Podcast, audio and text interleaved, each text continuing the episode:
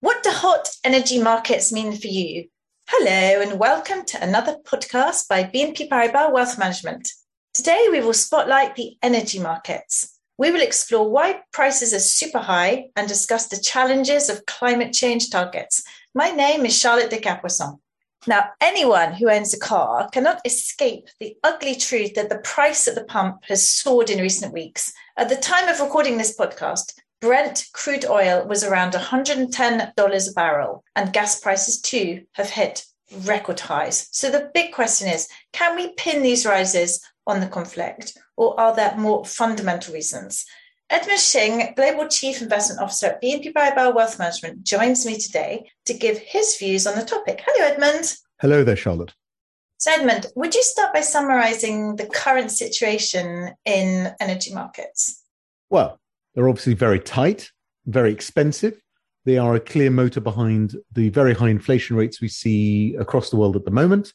But as to whether or not the current conflict is the sole driver of very high energy prices, the answer is no. It, they are clearly a contributor, but both oil and gas prices had been rising and were actually high well before this conflict started. So this trend up in energy prices has been going on for quite some number of months. And is simply due to the fact that demand has increased globally, partly because of the strength of the global economy and the fact that we've been exiting lockdowns and therefore starting to travel more on the one hand. And on the other hand, the ability of oil producing nations such as the OPEC plus group of nations to supply more oil has been relatively constrained. So it comes always back to a question of supply and demand. Demand has been growing pretty robustly up until recently, and supply has struggled to keep up. It's as simple as that. When we think about previous oil price spikes, i.e., during the 1970s, 1990, and 2008, we recall that a global recession ensued.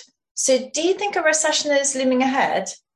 The risk of global recession has clearly risen sharply mm-hmm. over the last few weeks because of the damage to consumer confidence on the one hand, from worries and uncertainties over what the conflict means for economic growth. And secondly, of course, the effect on economic growth from these very high oil and gas prices.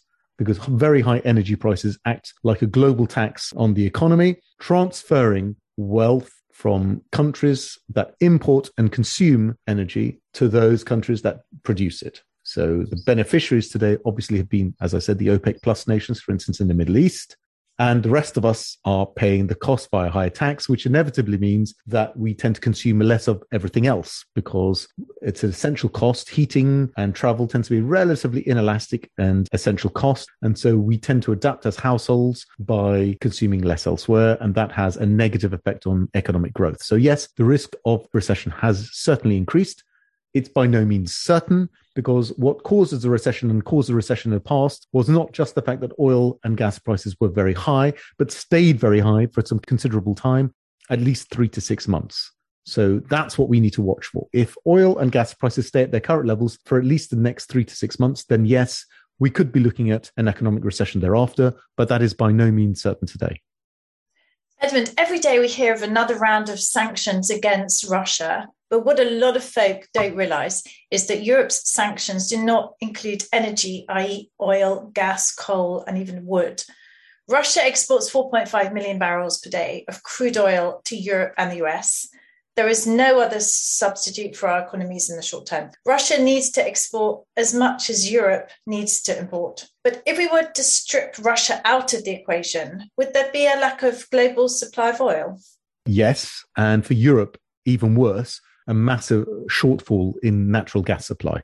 So the impact is much greater on Europe than on other economies because the US, remember, is actually today the largest producer of oil in the world. So they are largely self sufficient. Whereas in Europe, we certainly are not, particularly in terms of gas. We've become over reliant strategically on relatively cheap gas imports from Russia, which are certainly not cheap today, but in the past have been cheap. And I think we have, as Europe, underinvested in our own energy production and energy infrastructure. Yes, we're moving to renewables, but clearly it has not been quick enough. And I think we've compounded this issue by trying to phase out in many countries a nuclear power generation of electricity, which has left us even more reliant as a result on gas to generate electricity. And if we focus on gas a little bit more, Shell, a British energy giant, forecasts a gap in global supply and demand by the middle of this year. Europe has underinvested in gas infrastructure. Again, Russia is a major exporter of gas to Europe. Do you think we could cope without Russia supplies and ultimately wean ourselves off gas altogether? That's sort of a difficult question. The obvious answer for certain countries is no, because if you take Western countries such as Germany or Austria, or even some of the Central European countries like Poland, the vast majority of their gas supply comes directly from Russia. So it'd be very difficult for them to substitute that with anywhere else because simply there just isn't enough supply either by liquefied natural gas from the US or from Qatar or from anywhere else. Just there just isn't the supply available. There aren't the pipelines in place to do that on the scale necessary for these countries. However, bear in mind that seasonally speaking, our gas demand in Europe will go down simply because the weather is improving. We are exiting winter, we are entering springtime, and temperatures rise. Our heating demand therefore falls, and the bulk of the gas demand actually comes from heating. So some of that gas demand should fall, and that should start to ease the pressures, other things being equal. But certainly in the short term, we cannot do completely without Russian gas, which is exactly why Europe has not put sanctions on imports of gas and oil from Russia for that reason, because we are just as dependent as they are. They need to export, but we absolutely need to import. Long term, clearly the European Union nations are getting together in Versailles in the very near term and are going to certainly agree to accelerate investment in renewable energy, solar, wind, hydro, and other in order to, in the long term, replace our reliance on Russian gas for electricity generation. But that is going to take a number of years. That will not be a solution tomorrow. That leads to another relevant point. Within the European Union, an important proposal to guarantee the region's energy independence was due to be presented at the beginning of March. But needless to say, this was postponed due to the conflict in Eastern Europe. Edmund, do you think countries would struggle to meet their climate change targets if politicians decide to, do, to remove the bloc's dependence on Russian energy? Yes, there is a clear tension between the three goals that the European Union have in terms of energy, which is, of course, climate change, as in moving towards a low or zero carbon economy, number one. Number two, cost, keeping the economic cost down to something that is affordable for companies and for households. And thirdly, security. Again, this idea of energy independence within the European Union. Now, clearly, the third one had been forgotten in favor of the first two points. Now, the third point has become so much more important. There is a risk that one of the other two will have to give way. Either it's going to cost us a lot of money to put in place the energy infrastructure necessary, or we're going to have to compromise on our low or zero carbon objectives. So I, I, think that is a risk.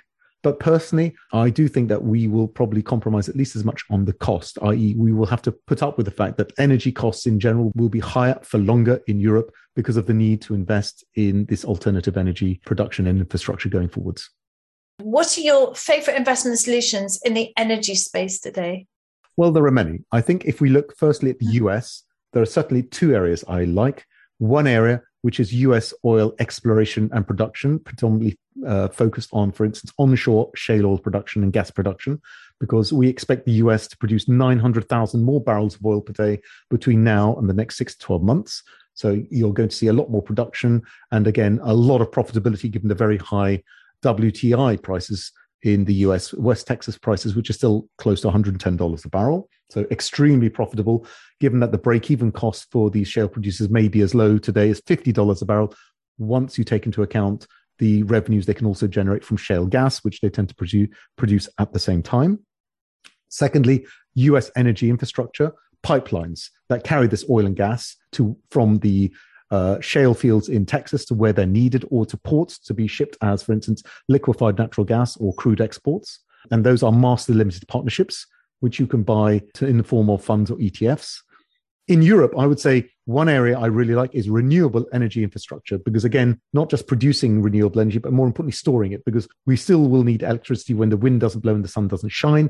We therefore need solutions such as large scale industrial batteries or other forms of electricity storage, such as via gravity solutions or via, for instance, hydroelectric dams, where you pump the water up the hill using surplus electricity when you have it. And when you need it, you allow the water to flow back downhill and drive turbines to generate the electricity. So using water as an enormous natural battery.